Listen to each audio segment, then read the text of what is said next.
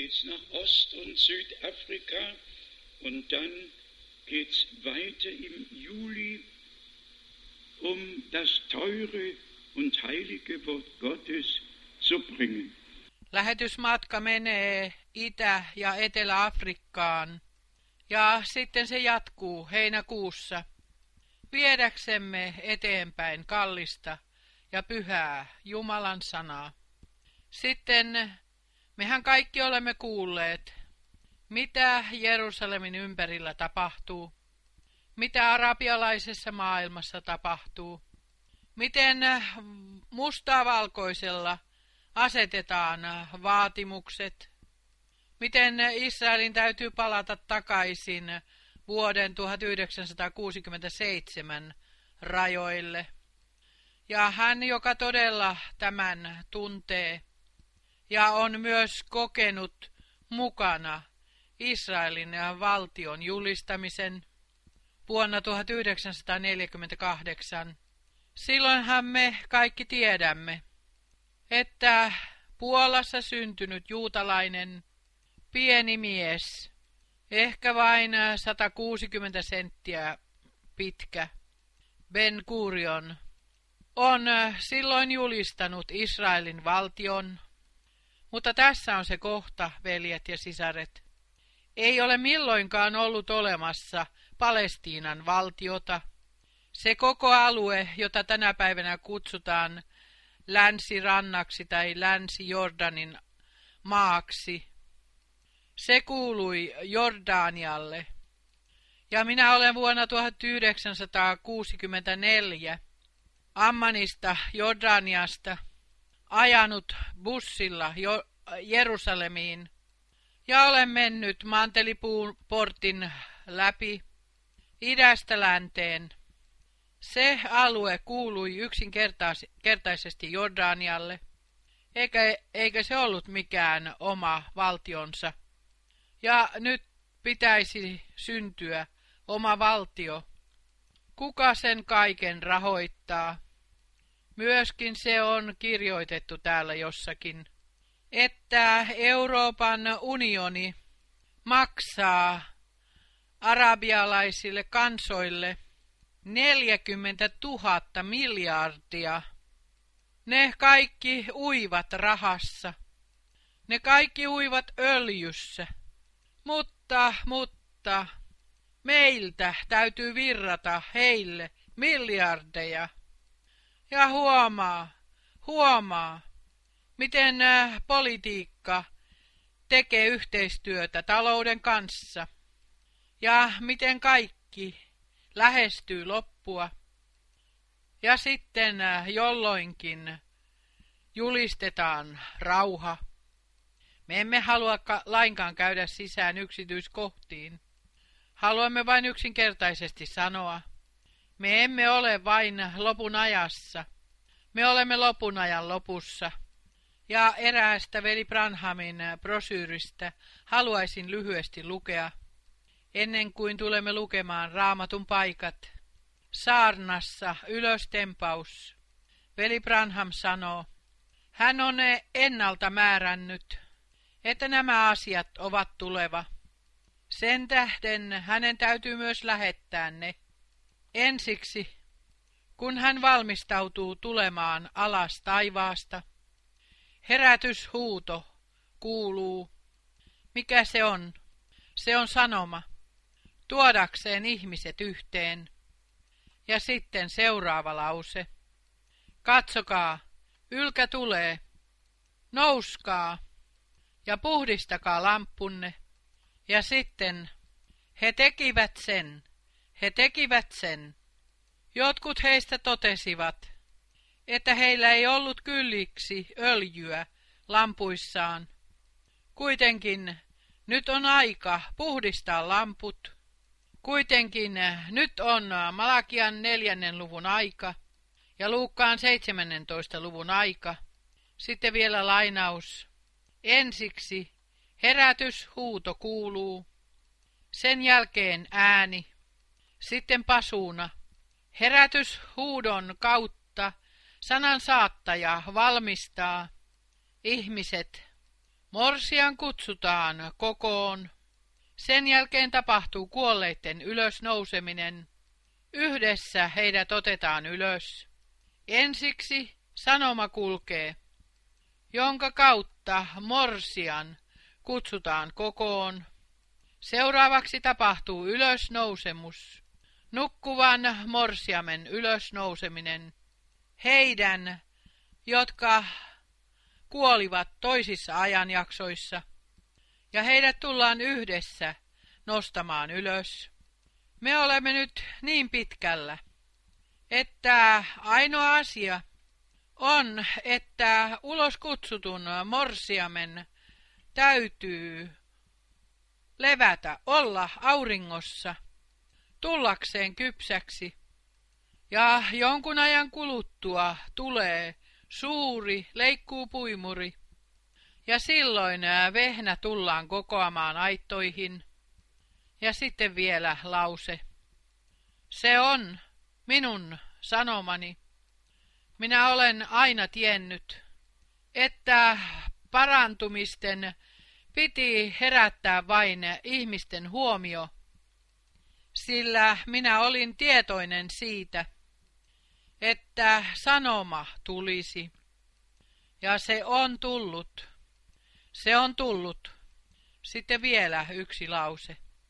Sen tähden äh, sanoma kutsuu morsiamen kokoon. Sen tähden sanoma kutsuu morsiamen kokoon. Me olemme käsittäneet myös, kun veli Branham täällä sanoo, että vehnänä täytyy saavuttaa kypsyys. Veli Su Ruffer on viime sunnuntaina ajanut meidät lentoasemalle. Vanha maanviljelijä. Hänen isänsä oli jo maanviljelijä. Ja me puhuimme siitä, että kun ei sada. Ja hän sanoi, veli Frank, jos ei tule mitään sadetta. Ja sitten tuli myös esiin sana, syyssade, myöhäissade. Jos vehnä ei saa sadetta, se ei saa sitä laatua, mitä se tarvitsee. Vehnä tarvitsee syyssateen, myöhäissateen, ennen elon korjuuta, jotta vehnässä on oikea laatu, oikea laatu.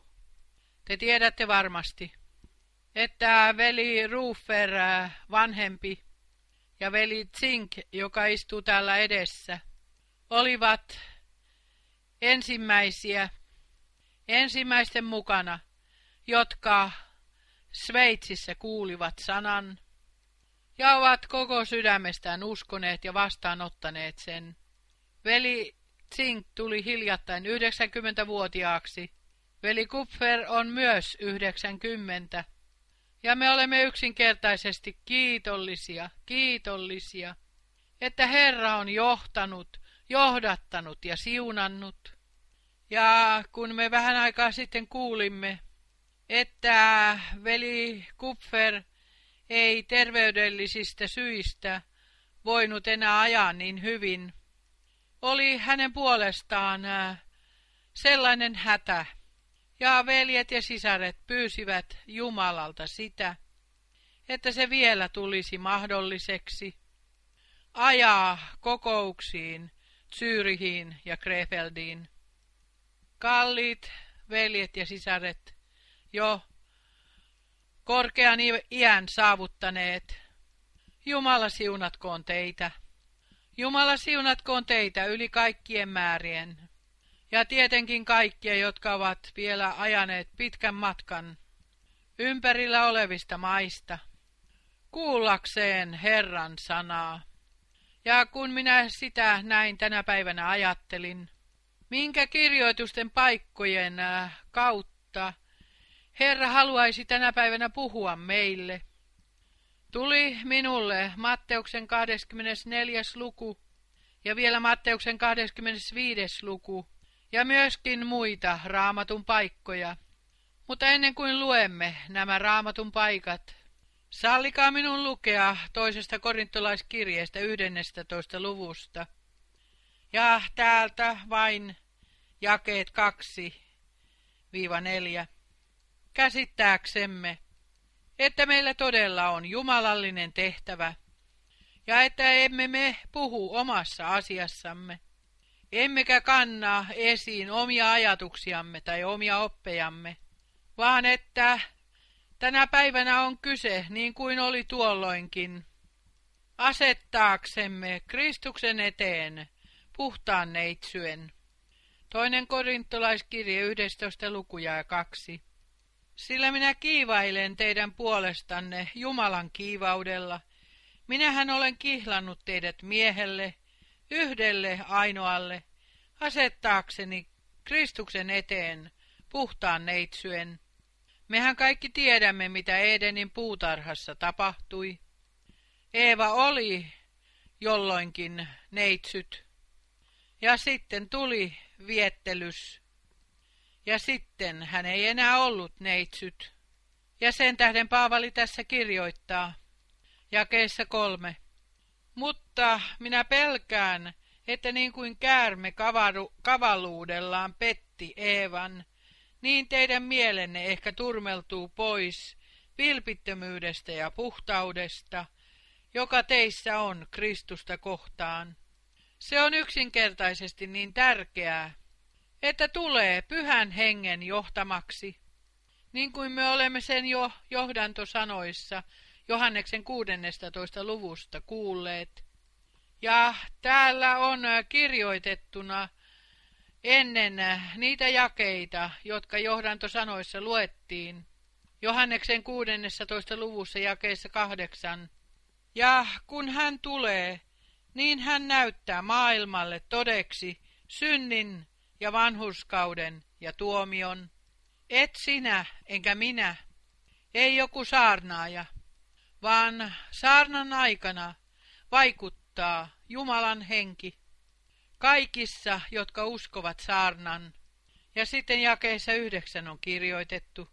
Synnin, koska he eivät usko minuun, vanhuskauden, koska minä menen isän tykö, ettekä te enää näe minua, ja tuomion, koska tämän maailman ruhtinas on tuomittu. Jeesus Kristus, meidän Herramme, on kolkatan voittaja, ja meidät on asetettu voittomaaperälle, ja siinä me pysymme, kunnes me pääsemme uskosta näkemiseen. Ja sitten äh, korintolaiskirjeen 11. luku ja 4. Sillä jos joku tulee ja saarnaa jotakin toista Jeesusta kuin sitä, jota me olemme saarnanneet, tai jos te saatte toisen hengen kuin minkä olette saaneet, tai toisen evankeliumin kuin minkä olette vastaanottaneet, niin sen te hyvin kärsitte. Paavalin on täytynyt nuhdella korintolaisia, koska he antoivat kaiken miellyttää itseään, eivätkä ole koetelleet, eivätkä tutkineet, niin kuin on apostolien tekojen 17. luvussa kirjoitettu. Ja he tutkivat päivittäin pyhiä kirjoituksia, apostolien tekojen 17. lukuja ja 11. Nämä olivat jalompia kuin Tessalonikan juutalaiset. He ottivat sanan vastaan hyvin halukkaasti ja tutkivat joka päivä kirjoituksia, oliko asia niin. Ja me teemme myös sen. Me emme ole kuulleet vain sanoman. Minä haluaisin tässä painottaa seuraavaa. Viime aikoina kuulee yhä uudelleen Miten suureksi siunaukseksi veli Branhamin saarnat tulevat ihmisille? Yksinkertaisesti ihmeellistä. Miten Jumala on tuossa, minä sanoisin, lahjoittanut ruokahalun lukea näitä saarnoja suurella palkitsevuudella, sisäisellä palkitsevuudella ja hyödyllä ja syventyä niihin ja antaa Jumalan puhua. Aivan samoin voidaan sanoa, että sana tulee yhä selvemmäksi jokaiselle. Kaikki, mikä vuosia sitten ei ollut vielä paljastettu, se on nyt armosta paljastettu. Se, mikä minua tänä päivänä on suoraan valloittanut, on se, mitä me luemme Matteuksen 24. luvussa ja sitten myös Matteuksen 25. luvussa. Olkaat hyvät, pitäkää silmienne edessä se, mitä nyt sanotaan. Luvussa 24 Herra on puhunut kaikesta, mikä koskee lopun aikaa, sodista ja sotahuudoista, ja siitä, että paljon harhaopettajia astuisi esiin, ja heti jakeessa neljä, Matteus 24 ja 4, meidän Herramme sanoo, silloin Jeesus vastasi ja sanoi heille, katsokaa, ettei kukaan teitä eksytä. Ja sitten jakeessa kahdeksan, jakeessa kuusi, ja te saatte kuulla sotien melskettä ja sanomia sodista. Katsokaa, ettette peljästy, sillä näin täytyy tapahtua. Näin täytyy tapahtua, mutta tämä ei ole vielä loppu. Sen täytyy näin tulla, mutta se ei ole vielä loppu. Ja sitten kuvataan, mitä kaikkea vielä tulee. Ja mitä tulee tapahtumaan viimeisessä ajan jaksossa. Ja sitten jakeessa yksitoista. Ja monta väärää profeettaa nousee, ja he eksyttävät monta. Ja sen tähden, että laittomuus pääsee valtaan, kylmenee useimpien rakkaus. Ja sitten, mutta joka vahvana pysyy loppuun asti, se pelastuu. Ja yhdessä jakeessa on kirjoitettu, mutta tämä ei ole vielä loppu. Ja sitten sanoo meidän Herramme, mitä kaikkea vielä on tuleva, sotia ja sotahuutoja ja maanjäristyksiä. Ja sitten jakeessa 14. Ja tämä valtakunnan evankeliumi pitää saarnattaman kaikessa maailmassa todistukseksi kaikille kansoille, ja sitten tulee loppu. Aikaisemmin on kirjoitettu, mutta tämä ei vielä ole loppu. Ja sitten sanotaan, mitä vielä täytyy tapahtua, ennen kuin loppu todella tulee. Veljet ja sisaret, se, että me nyt elämme juuri tässä ajanjaksossa, sallikaa minun johtaa se teille silmienne eteen. Te voitte jälkeenpäin lukea sen itse tästä koko luvusta. Mutta jakeessa 27 on kirjoitettu Herran tulemuksesta. Sillä niin kuin salama leimahtaa idästä ja näkyy hamaan länteen, niin on oleva ihmisen pojan tulemus. Minä haluaisin, että te tarkkaan tarkkaatte sitä. Tässä meille sanotaan, sillä niin kuin salama leimahtaa idästä ja näkyy hamaan länteen, niin on Herran tulemus oleva. On veljiä sanoman sisällä, jotka julistavat hyvin äänekkäästi, että Herra astuu alas jo vuodesta 1963 lähtien, ja kun sitten hiukan tutkii heidän esiin tuomistaan, se on yksinkertaisesti käsittämätöntä. Miksi oli mahdollista, että Jumalan sanat ja myöskin se, mitä veli Branham on sanonut, on voitu ymmärtää niin väärin. Ja se tapahtui, koska ei ole tutkittu pyhiä kirjoituksia. Ja nyt vielä jotakin. Silloin ei sanota vain se, mitä ennen ylöstempausta on tapahtuva, vaan äh, sanotaan myös se, mitä ylöstempauksen jälkeen on tapahtuva.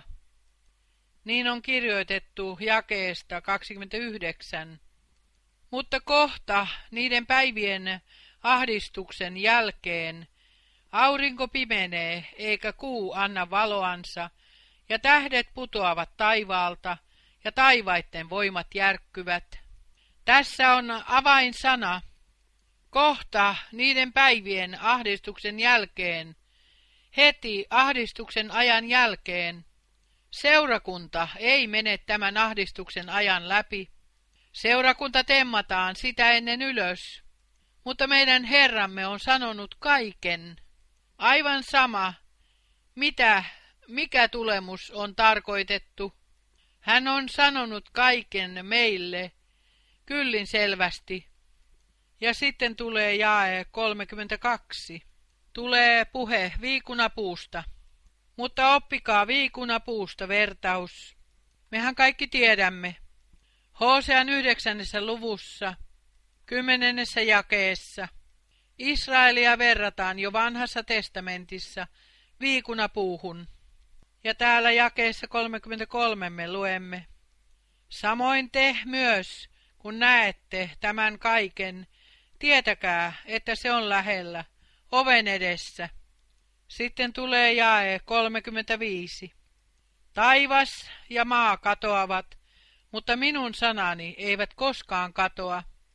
Ja sitten meille sanotaan, mutta siitä päivästä ja hetkestä ei tiedä kukaan, mutta he, jotka ovat oleva valmiit, ovat osalliset ylöstempaukseen. Ja niin kuin me veli Branhamin lainauksessa olemme lukeneet, he, jotka olivat valmiit ja Kristuksessa nukkuneet, he tulevat nousemaan ylös ensin. Ja sitten me, jotka elämme ja olemme jääneet jäljelle, yhdessä heidän kanssaan meidät temmataan ylös. Mutta se, missä on suuri virhe, on se käsite, että Jeesus tulee takaisin tämän maan päälle. Tämä ilmaus on tullut monelle riippakiveksi, kun Jeesus Kristus, meidän Herramme, tulee ylöstempaukseen. Eihän silloin kuitenkaan tule sillä tavalla, että hän asettaa jalkansa tämän maan päälle jossakin, vaan niin kuin on kirjoitettu ensimmäisessä tessalonikalaiskirjeessä neljännessä luvussa, jakeessa 13, luvun loppuun asti, että meidät temmataan ylös ja että me kohtaamme Herran ilmassa ja me tulemme menemään hänen kanssaan hääaterialle – jotta löytäisi täyttymyksensä, ja hänen morsiamensa on valmistanut itsensä, ja hänen on annettu pukeutua valkoiseen, äh, loistavaan liinavaatteeseen.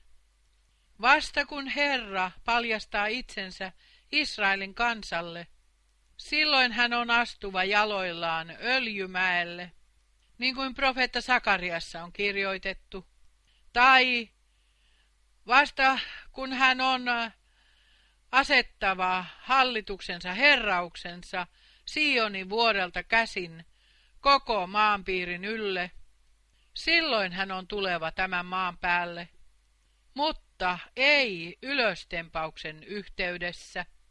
Sen tähden Herra on varoittanut, kun sanotaan, hän on täällä tai hän on tuolla, älkää menkö sinne, kun sanotaan, että hän on erämaassa tai jossakin kammiossa, älkää uskoko sitä, älkää menkö sinne. Sillä niin kuin salama leimahtaa idästä ja näkyy hamaan länteen, niin on oleva ihmisen pojan tulemus.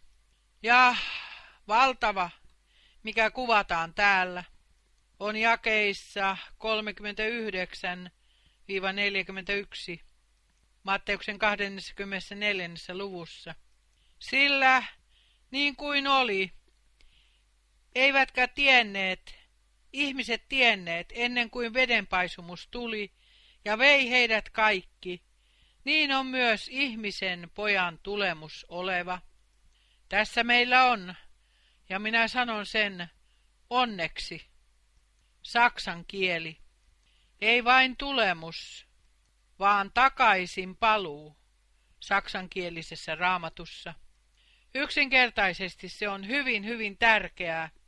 On olemassa eri tulemuksia, meidän Herramme eri tulemuksia, mutta vain yksi ainoa, meidän Herramme, Jeesuksen Kristuksen, takaisin paluu. Lupaus on Johanneksen 14. luvussa. Minä menen sinne valmistamaan teille sijaa ja palaan takaisin, ottaakseni teidät tyköni, jotta tekin olette siellä, missä minä olen. Ja kuvitelkaahan, miten ihmeellinen on kuvaus, mitä on tapahtuva meidän Herramme takaisin paluussa. Ja 40 ja 42. Silloin on kaksi miestä pellolla, toinen korjataan talteen ja toinen jätetään. Kaksi naista on jauhamassa käsikivillä, toinen korjataan talteen ja toinen jätetään. Ylöstempauksen yhteydessä on tapahtuva jotakin. Jotka ovat valmiit, heidät otetaan ylös. Ja he ovat oleva Herran tykönä aina ja iankaikkisesti. Ja jäljelle jääneet ovat kokeva suuren pettymyksen. Ja sitten he liian myöhään kolkuttavat ovelle. Sen tähden on jakeessa 42 meidän Herramme kehoitus suunnattuna meille. Valvokaa siis, sillä ette tiedä, minä päivänä teidän Herranne tulee. Ja sitten, veljet ja sisaret, meillä on se, mikä ei voisi olla täydellisempää. Miten äh, palvelusväelle jaetaan ruoka, joka oli varastoitu. Ja 45. Kuka siis on se uskollinen ja ymmärtäväinen palvelija, jonka hänen herransa on asettanut pitämään huolta palvelusväestään, antamaan heille ruokaa ajallansa. Herran takaisin paluun yhteydessä, ajan tapahtumien yhteydessä, raamatullisen profetian täyttymyksen yhteydessä, lopun ajassa – ja hän, joka lukee kaikki nämä yksittäiset kohdat, hän on käsittävä, että me olemme keskellä tätä kehitystä, että meidän ei tarvitse odottaa sitä, vaan että me nyt jo olemme siinä. Ja sitten on tässä kirjoitettu jakeessa 46. Autua se palvelija, jonka hänen herransa Takaisin tullessaan, takaisin tullessaan havaitsee näin tekevän. Totisesti, minä sanon teille, hän asettaa hänet kaiken omaisuutensa hoitajaksi. Hän tulee asettamaan hänet yksinkertaisesti kaiken sen haltiaksi, minkä Jumala on lahjoittanut meille ei osa paljastamisia. Ja me kaikki tiedämme, uskon puhdistuksesta lähtien on ollut herätyksiä. Herra on käyttänyt suuria Jumalan miehiä, myöskin Martin Lutherin jälkeen, Calvinin ja Zwinglin jälkeen ja Svengsfeldin jälkeen ja keitä kaikkia he olivatkin. Jumala on aina mennyt eteenpäin. Ja jokaisessa herätyksessä se meni yhä syvemmälle ja syvemmälle pyhiin kirjoituksiin. Ja jokaisessa ajanjaksossa ovat uskoneet kaikki ne, jotka kuuluivat elävän Jumalan seurakuntaan, ovat uskoneet sen sanoman, joka saarnattiin. He eivät voineet uskoa enempää kuin sen, mikä saarnattiin. Sillä usko tulee saarnasta. Ja sen tähden he ovat mukana, kun Herra palaa takaisin, koska he omana aikanaan ovat uskoneet. Mitä heille saarnattiin. Ja sitten me luonnollisesti tulemme viiden sadan vuoden läpi. Ja nyt sitten vuonna 2017 tulee olemaan 500 vuotta siitä, kun Martin Luther on naulannut teesit Wittenbergin linnan kirkon oveen, ja uskon puhdistuksen läpimurto tuli. Ja tämä läpimurto oli tärkeä kaikkia toisia herätyksiä varten, jotka sen jälkeen seurasivat aina vuosisadan vaihteen herätykseen asti, niin että pyhä henki lankesi ja Jumala alkoi uudestaan toimia, vaikuttaa. Se oli ennen toista ma ensimmäistä maailmansotaa.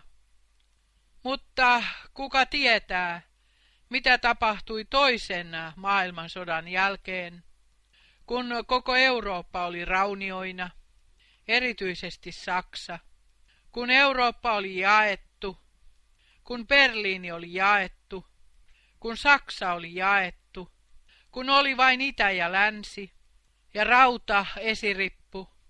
Kuka olisi ajatellut, että vielä kerran tulisi toisenlaiseksi? Mutta tuossa meillä on veli Branhamin lainaus. Kun Itä-Berliini jälleen annetaan takaisin, silloin roomalainen valtakunta on nouseva, kuten se silloin aikaisemmin oli olemassa. Ja mehän olemme sen kaikki kokeneet mukana, että se, mikä, minkä me olisimme pitäneet mahdottomana, se on tullut mahdolliseksi, että Jumalan sana voidaan kantaa todella kaikkeen maailmaan, ja että myös kaikki meidän veljemme ja sisaremme, idästä ja lännestä, pohjoisesta ja etelästä, voidaan kutsua ulos. Minä muistan vielä ihmeellisen kokemuksen, kun minä kuulin äänen Morsian Itä-Euroopasta tullaan kutsumaan. Ja kun se tapahtuu, silloin sano kansalle, minun tulemukseni on hyvin lähellä. Minä olin tässä kokemuksessa valtavassa huoneessa, ja minä katselin puhujan korokkeelta kansanjoukon ylle, ja monet tuolit olivat vielä tyhjinä. Ja sitten minä katsoin vasemmalle, ja sieltä avautui hätä ulos käytävä. Ja ensimmäinen veli tuli oman ryhmänsä kanssa sisään. Minä kävelin sinne ja olen tervehtinyt häntä. Se ryhmä meni eteenpäin. Ja sitten tuli seuraava veli ja tuli seuraava ryhmä. Seuraava veli ja seuraava ryhmä. Ja kun tämä kokemus oli lopussa, minä katselin kansan joukkoa, eikä yksikään tuoli enää ollut tyhjänä. Kaikki tuolit tässä valtavassa salissa olivat täynnä. Sen jälkeen, kun Jumala on kutsunut ulos kaikista kansoista ja kielistä, luku on oleva täysi, ja me saamme todella elää tässä ajassa. Kuitenkin me tulemme nyt lukuun 25. Ajatelkaa kaikkea, mitä on kirjoitettu luvussa 24. Ja nyt me menemme lukuun 25. Silloin, siis silloin, kun tämä kaikki tapahtuu, tämä kaikki, minkä me olemme nyt lukeneet, silloin on taivasten valtakunta oleva kymmenen neitsyön kaltainen, jotka ottivat lamppunsa ja lähtivät ylkää vastaan. Silloin, silloin kun kaikki, mitä luvussa 24 on kirjoitettu, täyttyy. Kun me koemme mukana kaiken tämän, että viikuna puu tulee mehukkaaksi, Kaikki, mikä tässä on kirjoitettu, maanjäristyksistä, nälän hädästä, kalliista ajoista, kaikki, mikä on kirjoitettu, siinä me nyt elämme. Sen tähden tässä on kirjoitettu. Silloin. Silloin on taivasten valtakunta oleva kymmenen neitsyjen kaltainen. Ei viisisataa vuotta sitten, vaan nyt, nyt, jolloin koko raamatullinen profetia täyttyy. Silloin on taivasten valtakunta oleva kymmenen neitsyjen kaltainen, jotka ottivat lampunsa ja lähtivät ylkää vastaan. Ketkä olivat puhuneet morsiamesta ja yljästä? Minä en tiedä, onko teidän mieleenne tullut. Johannes Kastaja on vain sanonut, Yljän ystävä kuulee riemuhuudon, ja nyt tämä minun iloni on tullut täydelliseksi.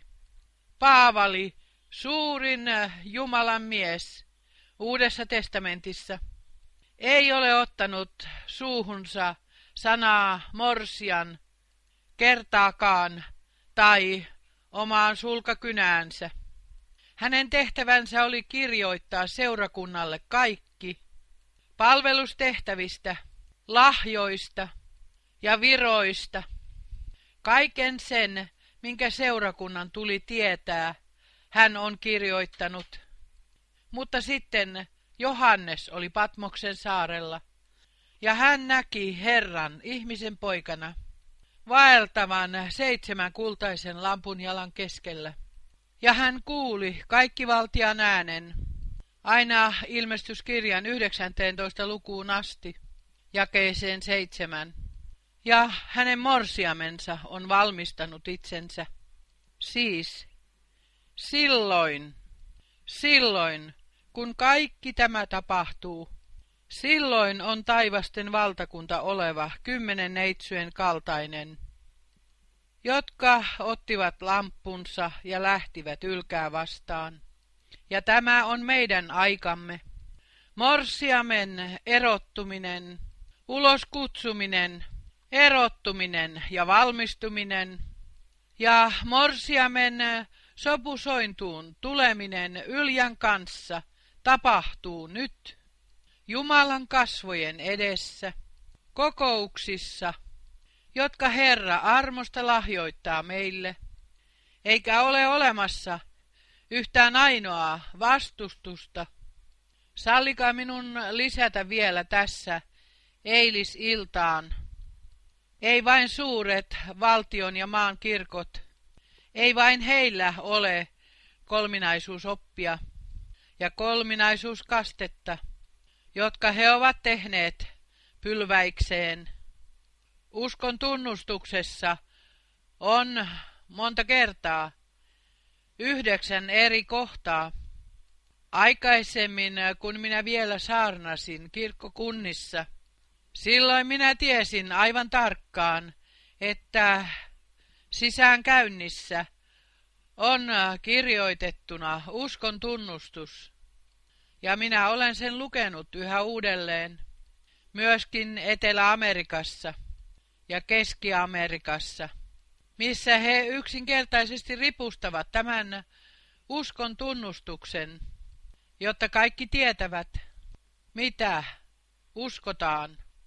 Ilman poikkeusta kaikilla uskon yhteisöillä on nikealainen uskon tunnustus. Ja tehän kaikki tiedätte, mitä se pitää sisällään. Isä on iankaikkinen, poika on iankaikkinen, henki on iankaikkinen. Isä on Jumala, poika on Jumala ja pyhä henki on Jumala. Ja he tekevät yhdestä ainoasta Jumalasta, joka on paljastanut itsensä isänä taivaassa ja ainosyntyisessä pojassaan maan päällä ja on meissä paljastanut itsensä pyhän hengen kautta. Kolme eri persoonaa. Nyt me tulemme hyvin kriittiseen kohtaan. veljet ja sisaret, kun Herra on asettanut veli Branhamin suoraan palvelustehtävään 7. toukokuuta 1946 taivaallisen kutsumu, kutsumisen kautta. Silloin oli veljiä vuoden 48 lopulla ja vuonna 49 ja niin edelleen, jotka olivat niin innostuneita siitä, mitä Jumala on tehnyt. Ja todella tapahtui, sanoin kuvaamatonta. Sokeat tulivat siinä paikassa näkeviksi. Rammat tulivat siinä paikassa käveleviksi. Raajarikot nousivat ylös ja ottivat vuoteensa ja menivät ulos. Minä olen sitä katsellut. Minä olen sen nähnyt. Minä olin läsnä. Ja kaikki nämä suuret miehet, jotka ovat kutsuneet olemassaoloon omat lähetystehtävänsä, tiedättekö, mihin he ovat kompastuneet? Oli vain kaksi oppikohtaa. Eivät he kompastuneet siihen, kun sokeat tulivat näkeviksi. Ja tuhannet ja taas tuhannet tulivat sanan kuuloon. Ja suurimmat kokoukset olivat Bombeissa, Intiassa ja sitten Durbanissa, Etelä-Afrikassa, missä oli 300 000 tai enemmän läsnä ihmisiä. Kaikki oli hienoa. Hän on suuri Jumalan mies. Ei vielä milloinkaan ole tapahtunut sitä, mitä me koemme täällä mukana. Minä ajattelen sitä evankelistaa, jonka hyväksi minusta tuli tulla Eurooppa-manageri vuonna 1960. Hän, joka on ajanut täällä Opel-kapitaanilla, Korekamilla, ja näytti minulle Merpussissa huvilan, jossa minun sitten tuli asua. Ja tämä Opel Capitan oli minulle käytössä. Ja sitten tuli kehoitus. Unessa. Älä myy esikoisoikeuttasi. Ja minä tiesin aivan tarkkaan. Ja minä tiesin aivan tarkkaan. Ja se oli vuonna 1960. Mutta minä tiesin aivan tarkkaan, että minua ei ole määrätty sitä varten tullakseni jonkun ihmisen palvelijaksi ja sitten palvellakseni Jumalaa. Mutta tässä, tässä on erityinen kohta. He ovat nuhdelleet veli Branhamia, että hän hylkää kolminaisuusopin. He ovat nuhdelleet häntä, että hän hylkää kolminaisuuskasteen. Ne olivat heidän perustelunsa.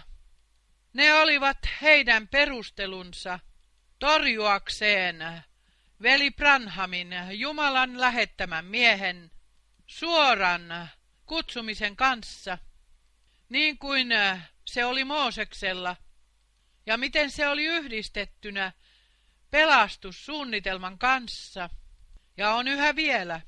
Se oli heidän perustelunsa. Hän hylkää kolminaisuuden. Hän hylkää kolminaisuuskasteen. Ja sitten helluntai-veljet ovat menneet vielä niin pitkälle, että he ovat sanoneet, hän on harhaopettaja.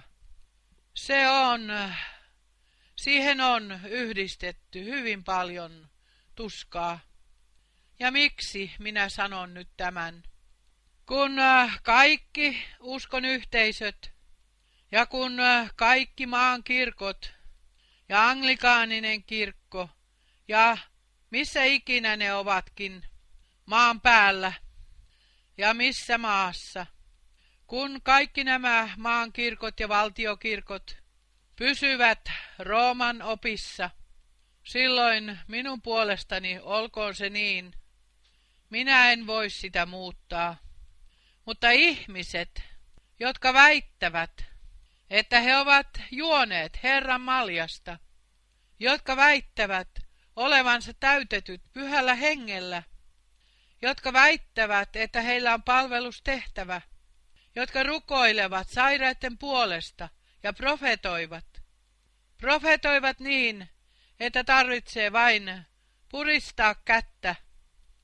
Ja sitten he hylkäävät Jumalan lähettämän miehen.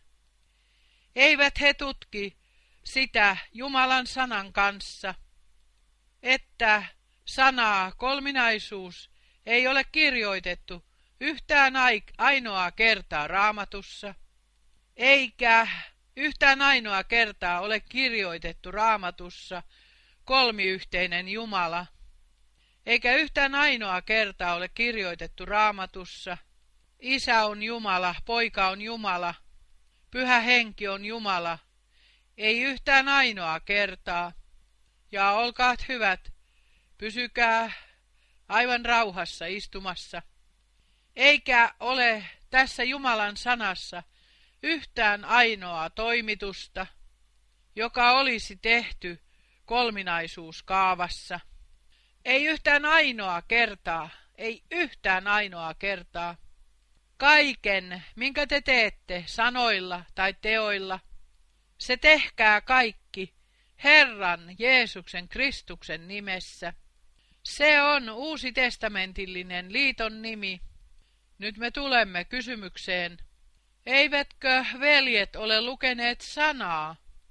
Eivätkö he ole tulleet siihen ajatukseen, että tulisivat hiljaisiksi ja asettaisivat itsellensä kysymyksen, että voisivatko he olla kirkkokunnassaan opetuksellisesti väärässä, mutta he ovat ottaneet sen itselleen, minkä Jumala on tehnyt itselleen vahvistukseksi, ja siinä oli heidän tuhonsa. Eihän Jumala vahvista saarnaajaa. Jumala vahvistaa sanansa, joka julistetaan. Ja aivan sama, kuka julistaa sanan. Jos se uskotaan, silloin te voitte kokea Jumalan. Minä sanon sen suurella tuskalla ja murheella. Myöskin tässä maassa minä olen tuntenut kaikki vuodesta 1949 lähtien. Kaikki herrasväet helluntai-seurakunnissa, täyden evankeliumin seurakunnissa, ja minä olen jopa Kasselissa kantanut suurimman miehen salkkua, matkalaukkua.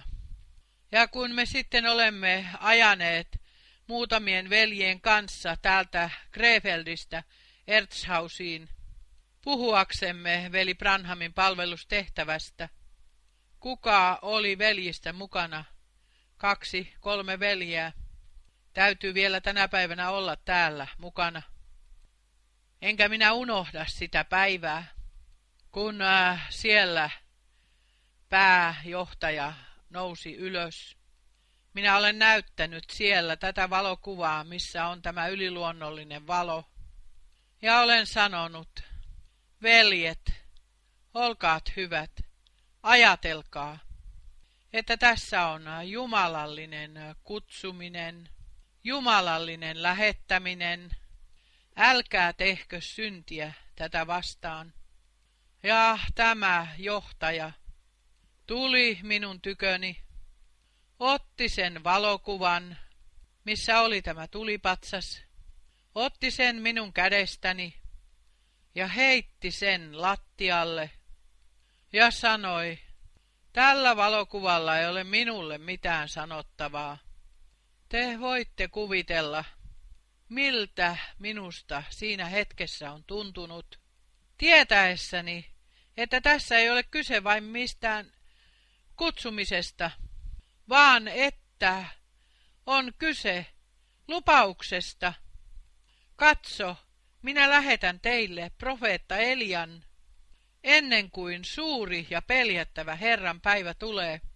Hän on tuova kaiken jälleen oikeaan tilaan. Niinhän se on kirjoitettu. Miksi herrasväet ei tutki pyhiä kirjoituksia? Ja sitten vielä lopuksi levitetään William Branham oli harhaopettaja. Ja sitten mainitaan ne kaksi kohtaa, jotka olemme maininneet. Miten kiitollisia me voimmekaan olla, veljet ja sisaret, että Herra on johtanut meidät ulos kaikista näistä hengellisistä vankiloista ja on tuonut meidät Jumalan lasten vapauteen, niin että me voimme uskoa, niin kuin kirjoitukset sanovat. Uskokoot kaikki toiset sen, minkä he pitävät oikeana. Me uskomme, niin kuin kirjoitukset ovat sen sanoneet, ja olemme todella kiitollisia. Ja vielä mainitakseni tämän eilisillalle lisäksi. Kun pyhät kirjoitukset sanovat, yksi Herra, yksi usko, yksi kaste, silloin on se Herra, jota tarkoitetaan, se, minkä pyhät kirjoitukset sanovat. Ja silloin kaste on se kaste, minkä nämä pyhät kirjoitukset täällä vahvistavat. Ja usko on se usko, joka kerta kaikkiaan on pyhille annettu. Veljet ja sisaret, ottakaa se yksinkertaisesti vastaan. Se on Jumalan sanoin kuvaamaton armo, joka on äh, jo ennen maailman perustamista valittu siihen, että me elämme nyt, että me nyt kuulemme hänen sanansa. Ja myöskin Matteuksen 25. luvun uskossa otamme vastaan.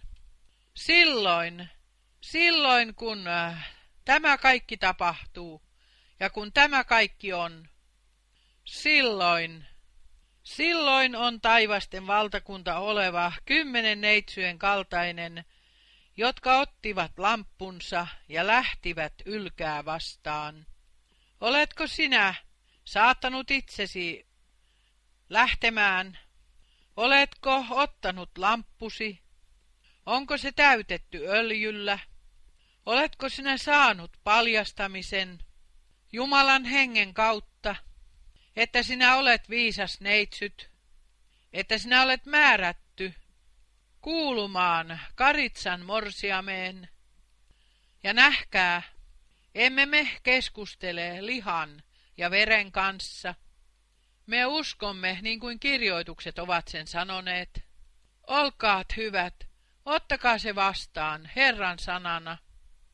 Silloin, kun kaikki tämä tapahtuu, mitä Herra on sanonut, aina siihen asti, että ruoka tulee jakaa oikealla ajalla, perusteellisesti ottaen kaikki, mitä Herra on tässä sanonut. Silloin, silloin on taivasten valtakunta oleva, kymmenen neitsyjen kaltainen. Herrahan on aina puhunut vertauksin. Onko se miljoona? Ei kukaan sitä tiedä. Mutta Jumala on antanut Abrahamille lupauksen, niin äh, lukematon määrä kuin on tähdet taivaalla ja hiekka meren rannalla. Niin äh, lukematon määrä on sinun äh, jälkeläistesi joukko. Minä uskon, että kolkata on kannattanut. Minä uskon, että sovitus ja lunastus Jumalan kanssa on tullut lainvoimaiseksi kaikissa, jotka uskovat.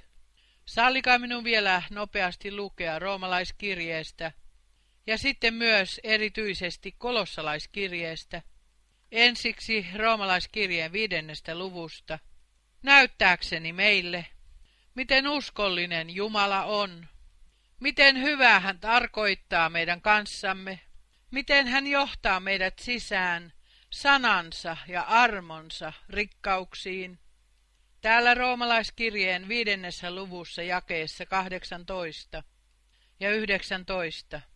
Niinpä siis, samoin kuin yhden ihmisen lankeemus on koitunut kaikille ihmisille kadotukseksi, niin myös yhden ihmisen vanhuskauden teko koituu kaikille ihmisille elämän vanhurskauttamiseksi. Kuulkaa evankeliumia jakeessa 19. Sillä niin kuin yhden ihmisen tottelemattomuuden kautta monet ovat joutuneet syntisiksi, niin myös yhden kuuliaisuuden kautta monet tulevat vanhurskaiksi. Monet tulevat vanhurskaiksi. Kolossalaiskirjeen kolmas luku, ihana sana. Jakeesta yksi. Jos te siis olette herätetyt Kristuksen kanssa, niin etsikää sitä, mikä on ylhäällä, jossa Kristus on, istuen Jumalan oikealla puolella.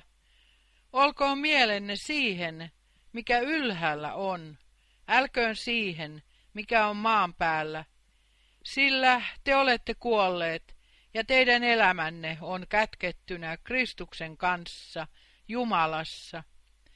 Kun Kristus, meidän elämämme, ilmestyy, silloin tekin hänen kanssaan ilmestytte kirkkaudessa.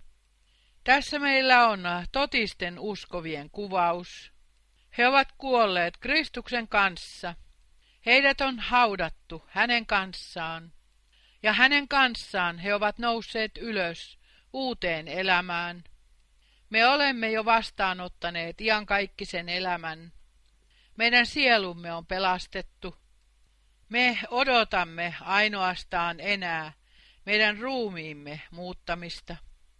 Ja Jumala on lahjoittava armon, että me kaikissa koetuksissa, ja ne ovat lisääntyvä, Koetukset ovat lisääntyvä. Niin kuin äh, Israel on äh, kaikilta puolin ahdistettu, ja joka puolella on vastustajia, ja ymmärretään väärin. Ja veljet ja sisaret, onko jotakin toista maata, missä herra Paroso tai joku muu julkeaisi röyhkeästi sanoa, Tämä teidän täytyy antaa takaisin. Tämän te voitte pitää. On kyse ainoastaan yhdestä ainoasta maasta maan päällä. Yhdestä ainoasta valitusta kansasta luonnollisella alueella. Ja kaikki vihollisvallat luulevat, että he voisivat määrätä tätä kansaa ja he voisivat määrätä tästä maasta. Ja sitten Jumala puhuu ennakolta, profeetta Joelin kautta, että hän tulee käymään tuomion kaikkien kansojen kanssa, jotka ovat jakaneet hänen maansa. Tuleeko minun lukea se vielä teille? Se on kirjoitettu profeetta Joelissa. Se on tuomion uhkaus niitä kohtaan, jotka ovat jakaneet hänen maansa. Ja me tiedämme, että myös nämä asiat ovat raamatullisen profetian täyttymyksessä lopun ajassa.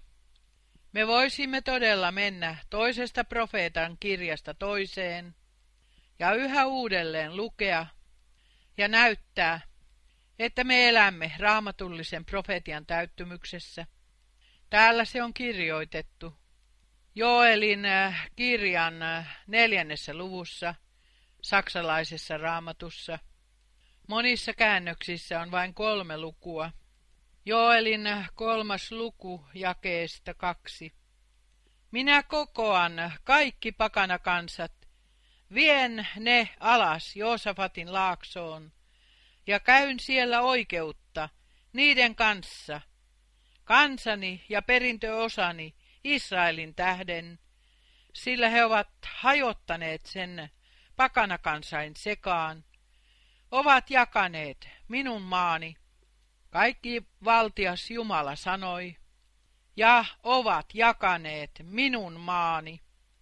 Ja se tapahtuu meidän silmiemme edessä, ja se muistuttaa meitä vielä kerran, miten äh, myös raamatullisen profetian loppukin lopun aikaa varten Matteuksen 25. luvussa. Silloin, silloin, silloin, kun äh, koko tämä raamatullinen profetia täyttyy Israelin kansan kohdalla, maailmanlaajuisesti, kansakuntien kohdalla, ja miten on myös kaikki luonnon katastrofit, niin kuin ne ei vielä milloinkaan aikaisemmin ole ollut tunnetut. Kun tämä kaikki täyttyy, silloin, silloin taivasten valtakunta on kymmenen neitsyön kaltainen, ja me elämme tässä ajassa. Ja te olette ottaneet ulos kutsumisen vakavasti. Te olette tienneet, että se ei ole jonkun ihmisen sanoma, vaan Jumalan sana, kaikki ne lupauksineen tätä aikaa varten.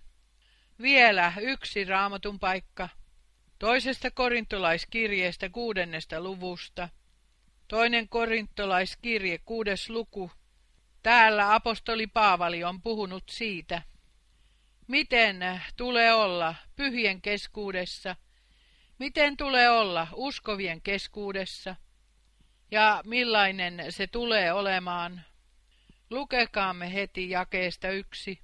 Toinen korintolaiskirje, luku kuusi jakeesta yksi. Hänen työtoverinaan me siis kehoitamme teitä vastaanottamaan Jumalan armon niin, ettei se jää turhaksi. Jae kaksi. Sillä hän sanoo, Otollisella ajalla minä olen sinua kuullut ja pelastuksen päivänä sinua auttanut. Katso, nyt on otollinen aika. Katso, nyt on pelastuksen päivä. Saammeko me käyttää tätä sanaa meidän aikaamme? Saammeko me sanoa, nyt on meidän suuresti otollinen aika. Nyt on se, minkä Jumala on luvannut meitä varten, mitä Jumala on edeltä sanonut, se kaikki tapahtuu meidän silmiemme edessä. Ja täällä on kirjoitettu, ei, että se aika on tuleva, vaan katso, nyt. Aina täytyy tulla se ajankohta, jolloin Jumalan sana parhaillaan tulee tole, todellisuudeksi. Nyt, katso, nyt! Ei jolloinkin, vaan nyt, nyt on otollinen aika. Meidän otollinen aikamme. Se ei ole vasta tuleva. Se on nyt. Se on jo tullut. Ja Jumala on antanut meille armollisen etsikkoajan ja on lähettänyt meille palvelijansa sanoman kanssa. Aina sanoma, Jumalan sanan sanoma. Sitten on kirjoitettu jakeessa kolme. Me emme missään kohden anna aihetta pahennukseen, ettei virkaamme moitittaisi, vaan kaikessa me osoittaudumme Jumalan palvelijoiksi suuressa kärsivällisyydessä, vaivoissa, hädissä, ahdistuksissa. Paavalin elämä ei myöskään ollut yksinkertaista. Vaivoissa, hädissä, ahdistuksissa, mutta hän kantoi Herran sanaa. Sanan kantajien täytyy kulkea koetusten läpi, sellaisten koetusten läpi, joiden ei kenenkään toisten tarvitse kulkea. Vieläpä jakeessa viisi. Ruoskittaessa, vankeudessa, meteleissä, vaivan näöissä, valvomisissa, paastoissa, kaiken läpikäyneenä, sanan kantajana. Veljet ja sisaret, meidän Herramme on ottanut kaiken päällensä. Hän oli häväisty. Hän oli hyljätty. Hänet kavallettiin.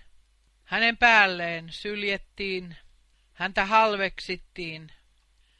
Ja vieläpä kolkatan ristin äärellä monella olisi voinut olla se vaikutelma. Nyt hän on aikomuksineen joutunut haaksirikkoon. Hän ei ole joutunut haaksirikkoon, hän ei ole rauennut tyhjiin. Hän on kulkenut sen tien sinun takiasi, minun takiani. Ja niin kuin yhden ihmisen tottelemattomuuden kautta, kuolema tuli kaikkien ylle, niin on toisen Aadamin kuuliaisuuden kautta. Armo, pelastus, vanhurskautus tullut. Me saamme ainoastaan enää kiittää. Muistakaa minua, kun menee monien, monenlaisten koetusten läpi, joita toisten ei tarvitse kestää. Jakeessa kuusi. Puhtaudessa, tiedossa, pitkämielisyydessä, ystävällisyydessä, pyhässä hengessä, vilpittömässä rakkaudessa. Sitten tulevat kaksi minulle hyvin tärkeää jaetta. Totuuden sanassa, Jumalan voimassa, vanhuskauden sota-aseet oikeassa kädessä ja vasemmassa, kunniassa ja häpeässä, pahassa maineessa ja hyvässä, villitsijöinä ja kuitenkin totta puhuvina. Niin, Paavali on tässä puhunut. Mikä on minulle sanottu koko sydämestä, totuuden sanassa. Te tulette tunnistamaan totuuden, ja totuus on tekevä teidät vapaiksi. Minun sanani on totuus, sanoo Herra. Ja sitä puhuvat eteenpäin kaikki, jotka ovat totuudesta. He kuulevat minun ääneni. Ja veljet ja sisaret, ottakaa se tänä päivänä vastaan. Te olette totuudesta.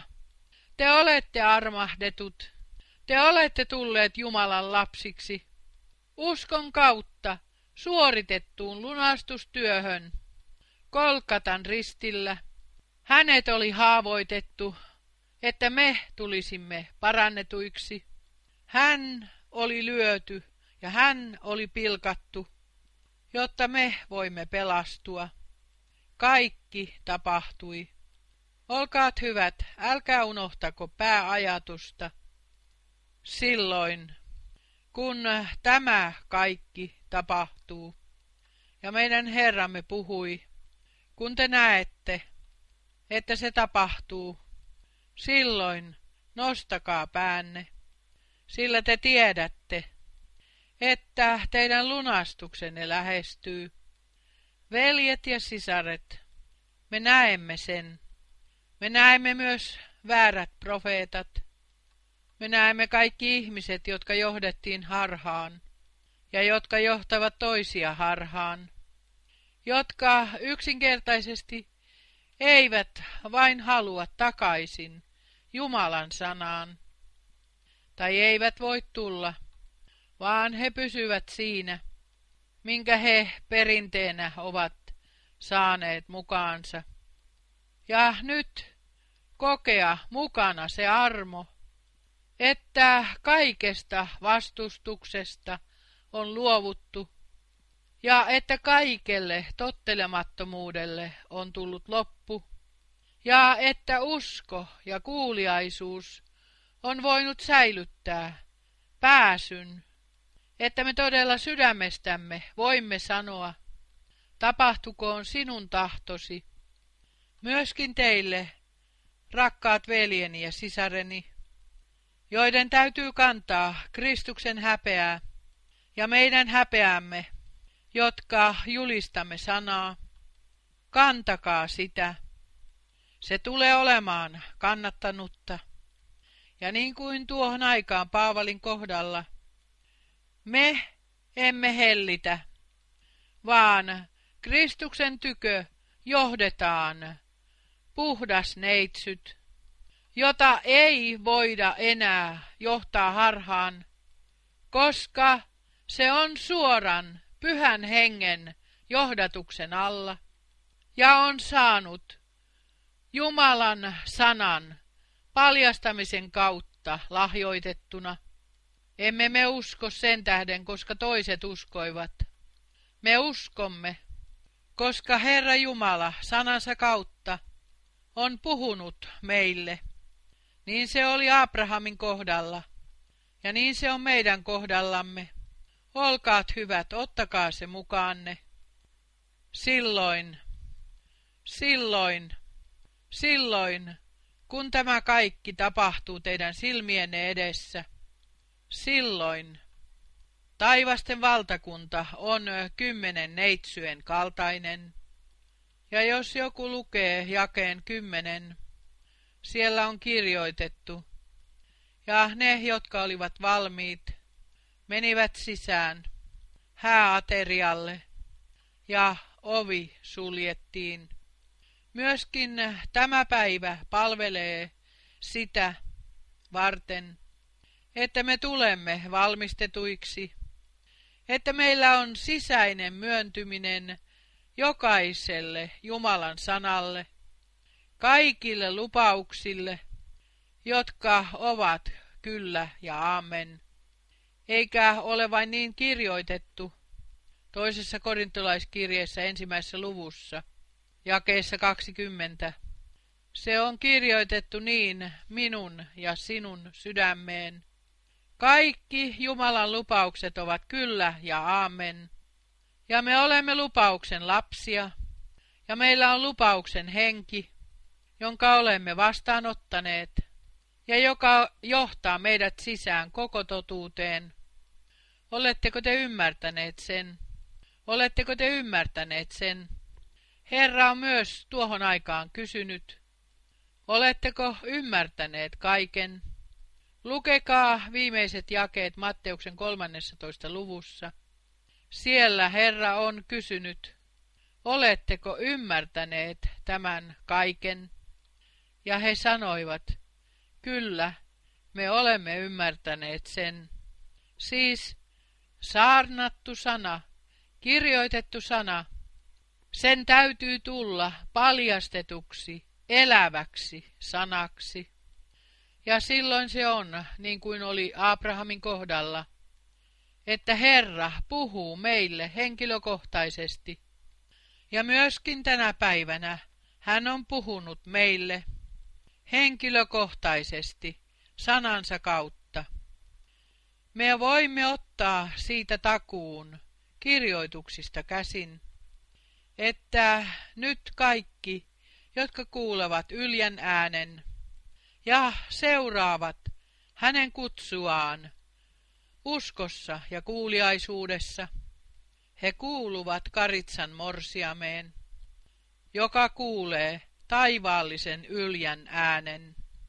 Silloin, kun tämä kaikki tapahtuu, taivasten valtakunta on kymmenen neitsyen kaltainen, Kuulukaamme viisaisiin neitsyihin ja olkaamme Herran takaisin paluussa läsnä. Minä uskon sen. Minä uskon teidän kaikkien puolestanne mukana. Minulla ei ole vähäisintäkään epäilystä.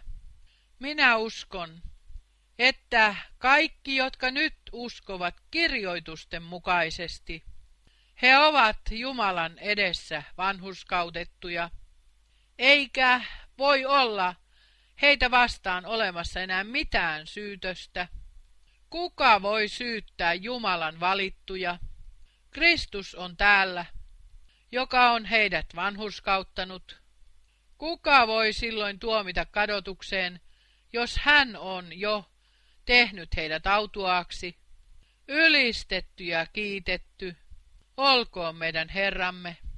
Ja tämä Jumalan valtakunnan evankeliumi, kaikkineen mitä siihen kuuluu, saarnataan kaikille kansoille todistukseksi nyt.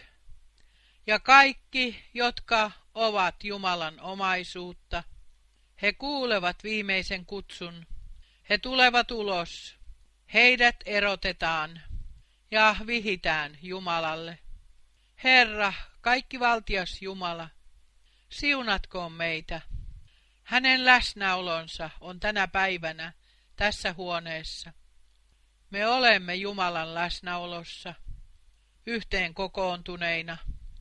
Hän on puhunut tänä päivänä jokaiselle sielulle ilman poikkeusta. Me olemme kaikki tänä päivänä käsittäneet, missä ajassa me elämme. Ja silloin taivasten valtakunta on sellainen, niin kuin se nyt on. Viimeinen kutsu kulkee. Se on ylkä, joka on kutsunut Morsiamen. Ja me olemme kuulleet hänen kutsunsa ja saamme seurata häntä ja uskoa häneen. Hän, kaikki valtias Jumala, joka on valvonut sanaansa. Hän siunatkoon meitä kaikkia ja lahjoittakoon meille armon. Pitäisikö täällä olla joku, joka haluaisi antaa tulla kastetuksi? Edellytys on usko Herraan Jeesuksen Kristukseen.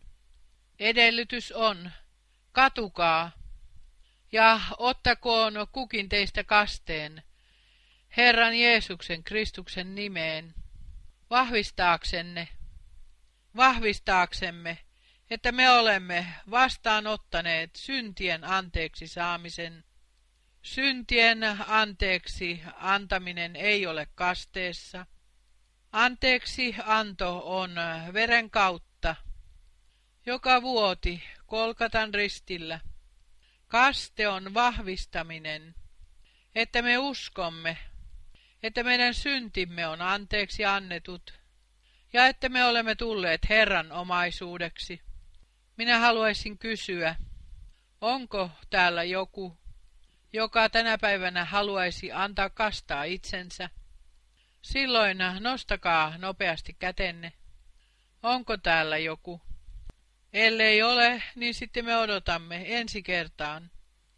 Minä sanon sen yhä uudelleen. Hetkinen, oliko joku? Yksi, kaksi, kolme, neljä. Nouskaapa ylös. Olkaat hyvät, nouskaapa ylös. Yksi, kaksi, kolme, neljä, viisi, kuusi. Hienoa. Silloin me tulemme heti tämän Jumalan palveluksen jälkeen menemään kasteen, kasteelle. Kaikki ovat sydämellisesti kutsuttuja olemaan läsnä siinä. Me kiitämme Jumalaa. Hänen sanansa ei ole myöskään tänä päivänä palannut tyhjänä takaisin. Se on suorittanut sen, mitä varten se lähetettiin, ja me nousemme nyt ylös. Ja me pyydämme yhdessä Jumalalta.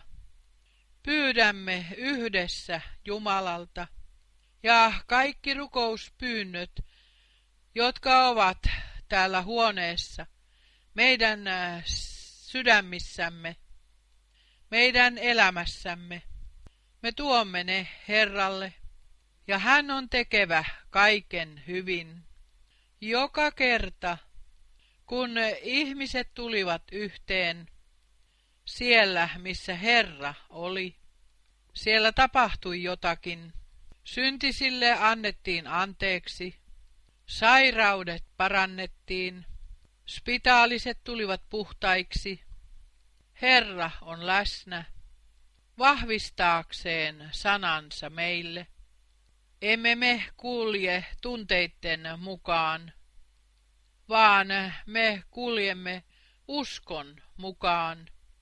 Oi, että sinä voisit uskoa, niin sinä näkisit ihmeitä. Ehkä sinulla on vielä tunne, ehkä vielä jossakin tuskia. Uskossa, ota se uskossa, sinun haavoissasi minä olen parannettu. Ja niin me tulemme rukoilemaan yhdessä ja pyytämään Jumalalta sitä, että hän vahvistaa sanansa meille kaikille. Ja ennen kuin unohdan sen, sallikaa minun kysyä, olemmeko me kaikki käsittäneet, mitä Matteuksen 25. luvussa jakeessa yksi on kirjoitettu. Silloin, silloin Jumalan valtakunta tai taivasten valtakunta. Ja me saamme nyt elää. Ja me saamme kokea sen täyttymyksen, mikä ilmoitettiin 2000 vuotta sitten. Me saamme nyt kokea sen armosta. Tämä on se päivä, jonka Herra on tehnyt. Olkaamme iloisia ja riemullisia. Laulakaamme se vakuuttuneisuudessa. Tämä on se päivä.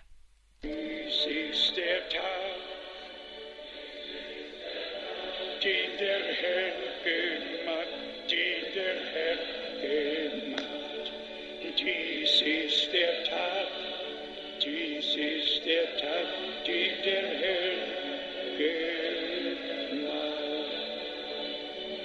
Lasset uns froh und dankbar sein. Lasset das Wort und den Geist hinein. Dies ist der Tag, dies ist der Tag, der Herr gemacht. Sollte es einigen auf dem Herzen sein, Olisiko joillakin sydämellä tulla eteen että me teidän kanssanne yhdistymme rukouksessa teidän puolestanne.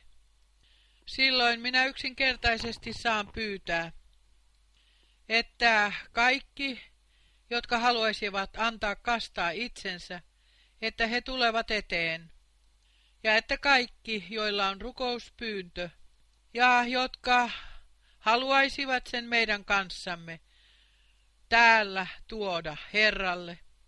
Tuntekaa itsenne vapaaksi ja tulkaa sillä aikaa, kun me laulamme vielä kerran sen kuoron. Tulkaa eteen. Tämä on se päivä.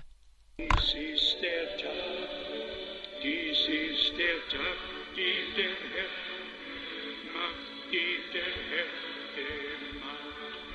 Dies ist der Tag, dies ist der Tag, den der Herr gemacht. Lasset uns froh und dankbar sein. Lasset das Wort und den Geist hinein. Dies ist der Tag, dies ist der Tag, den der Herr gemacht. Kommt bitte etwas weiter nach vorne, ihr. Olkaat hyvät, tulkaa vielä lähemmäksi tänne eteen. Puhutteko te kaikki saksaa? Tulkaa vielä tänne eteenpäin. Amen, amen. Tämä on teidän päivänne, teidän päivänne, jonka Herra on tehnyt teitä varten, meitä kaikkia varten. Erityinen päivä. Haluatko tulla eteen, veli Arpen? Ehkä kaikkien ranskaa puhuvien tulee kuulla kaikki. Tai tuletko sinä, veli Kopfer? Me teemme tämän lyhyesti. Mutta tämä on todella se päivä, jonka Herra on lahjoittanut teille, minun rakkaat veljeni ja sisareni. Te olette tänä päivänä tunnistaneet. Silloin, silloin taivasten valtakunta, silloin kun kaikki tämä tapahtuu, silloin Jumala on tekevä päätöksen. Jumala on kutsuva viimeiset ja on valmis, valmistava viimeiset, jotta Kristuksen tykö tullaan johtamaan puhdas neitsyt. Minun veljeni ja sisareni, minä olen sisimmässäni kosketettu. Minä olen valloitettu sanasta, Jumalan läsnäolosta ja miten Jumalan henki on paljastanut sanansa ja oikeat asiayhteydet oikeaan aikaan. Olkaat hyvät, Ottakaa se uskossa vastaan. Niin varmasti kuin meidän Herramme sanoi, kenelle synnit ovat anteeksi annetut, hänelle ne ovat anteeksi annetut. Anteeksi antamus annetaan eteenpäin saarnan kautta. Ja kaikki, jotka uskovat saarnan, he ottavat anteeksi antamuksen vastaan. Niin minä voin uskossa sanoa, te, jotka tänä päivänä olette vastaan ottaneet Jumalan sanan uskossa, teidän syntinne on anteeksi annetut teille. Karitsan veren kautta olkaa siunatut ja koko seurakunta, veljet ja sisaret, älkää unohtako sitä. Tämä on erityinen päivä, jonka Herra on tänä päivänä lahjoittanut meille. Liikuttakaa jokaista sanaa, jokaista sanaa, mahdollisesti jokaisena päivänä sisimmässänne, ja te tulette näkemään, että sana, joka oli kirjoitettu, se on tullut paljastetuksi, eläväksi sanaksi. Olemmeko me käsittäneet, minkä armon Jumala on antanut tulla meidän osaksemme? Tämä on se päivä, jonka Herra on tehnyt meitä varten. Tämä on meidän aikamme Jumalan valtakunnassa, ja Herra vie työnsä päätökseen. Te, jotka annatte kastaa itsenne, ottakaa se uskossa vastaan. Te olette vastaanottaneet Jeesuksen Kristuksen. Olette uskossa tunnistaneet, että te olette Kristuksen kanssa kuolleet. Ristiin naulitut hänen kanssaan, haudatut hänen kanssaan, ja olette ylös nousseet hänen kanssaan uuteen elämään, niin kuin äh, Eeva otettiin ulos Aadamista – niin on Karitsan morsian otettu ulos lunastajasta, kun hänen kylkensä avattiin, ja veri vuosi, uute, uuden liiton veri, liha hänen lihastaan, luu hänen luustaan, niin kuin Efesolaiskirjeen viidennessä luvussa on kirjoitettu. Oi kiitos olkoon Jumalalle, kerskatkaa minun kanssani Herran nimestä, sillä hän on tehnyt suuria, suuria meille kaikille. Hänelle olkoon kunnia ja ylistys, Herra, kaikkivaltias Jumala. Tämä on se päivä, jonka sinä olet tehnyt, kaikkia varten, jotka ovat tulleet eteen, ja kaikkia varten, jotka ovat siellä, missä he ovat. Sinä olet tehnyt tämän päivän meitä varten. Ja me kiitämme sinua suuresta etuoikeudesta, että me vielä voimme tulla yhteen kaikista kansoista, kielistä ja kansakunnista. Siunaa meidän kaikkia veljiämme ja sisariamme koko maapallolla kaikkia, jotka nyt kuulevat. Tulkoon Jumalan käsivarsi paljastetuksi heille ja meille. Rakas Herra, me kerskaamme sinun veresi voimasta, sanasi voimasta ja henkesi voimasta. Siunaa kaikkia palvelevia veljiä, kaikissa kansoissa, kielissä ja kansakunnissa – Käytä heitä jakamaan hengellistä ruokaa, julistamaan sanaa, jotta viimeiset tulevat ulos kutsutuiksi. Siunaa myös minua edessä olevalla matkalla Afrikan viiteen maahan. Ole armollinen, oi Herra. Lahjoita armo, lahjoita armo. Siunaa erityisesti veli Tatia joka työskentelee kaikkien näiden asioiden kanssa –